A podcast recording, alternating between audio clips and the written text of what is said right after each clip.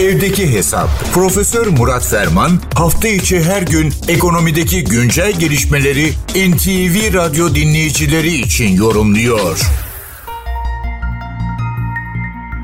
Geçtiğimiz haftanın öne çıkan konuları arasında hiç şüphesiz eğitim, eğitim harcamaları ve eğitim performansı ön planda.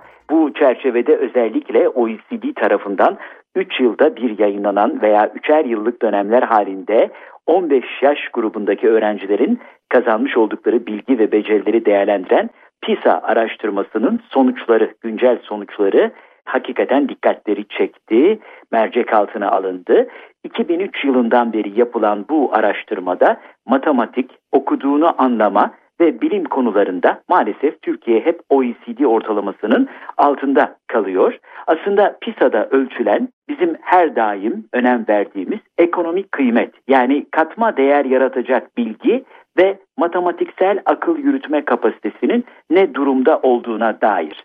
PISA'da en düşük puanlar 1 ve 2 basamaklarında yer alıyor. En yüksek beyin kapasitesini yansıtan puanlar ise 5 ve 6. basamaklarda. Türkiye'de öğrencilerin %5.6'sı yani kabaca 50 bin öğrenci bu en yüksek 5 ve 6. basamaklarda. Bu oran Güney Kore'de %22 civarında. Nitekim genel olarak baktığımızda en alt birinci ve ikinci basamakta yer alan öğrencilerimizin oranı da maalesef %38 düzeyinde.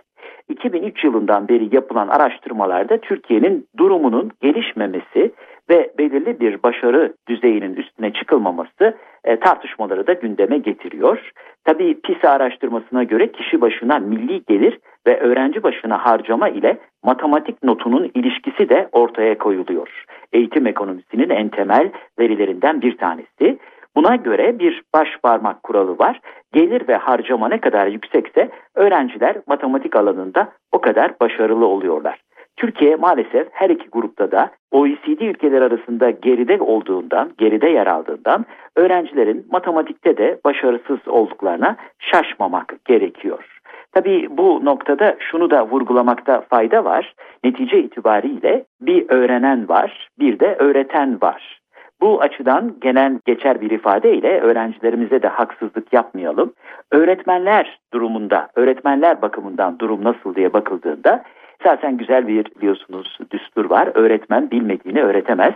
KPSS öğretmenlik alan bilgisi testi sonuçlarına baktığımızda örneğin Türkçe'de 75 sorudan 48'ine doğru cevap veren bir öğretmen grubumuz var. Matematik, fizik, coğrafya, kimya, din kültürü ve ahlak bütün derslerde ise 75 soruya verilen doğru cevapların oranı 30'lu ve 40'lı sayılarda. Yani orta yani vasat.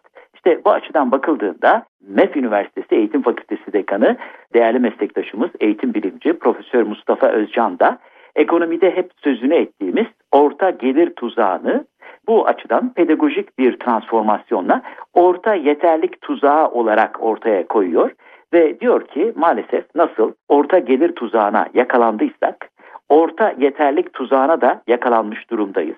Yani hem öğretenler hem öğrenenler bakımından bu orta yeterlilik tuzağı yani vasatlık tuzağı bizi elbette katma değer ve rekabetçi kulvarlarda avantajlı duruma getirmiyor. Tabi geçtiğimiz haftanın önemli rakamlarından veya istatistik açıklamalarından bir tanesi de Türkiye İstatistik Kurumu'nun eğitim harcamaları istatistikleriydi.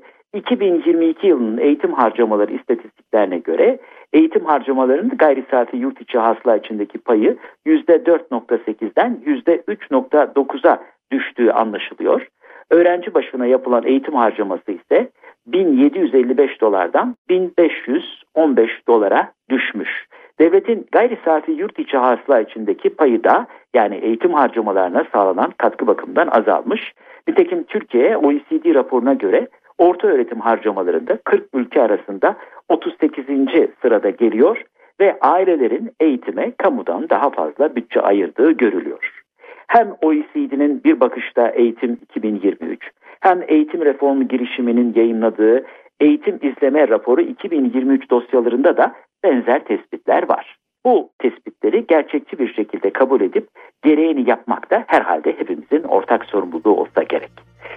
Genel değerlendirmeler çerçevesinde değerli dinleyenlerimize katma değeri yüksek ve yüksek katma değerli bir gün diliyor. Huzurlarınızdan hürmetlerle ayrılıyorum. Profesör Murat Ferman'la evdeki hesap sona erdi. Kaçırdığınız bölümleri www.ntvradio.com.tr adresinden dinleyebilirsiniz.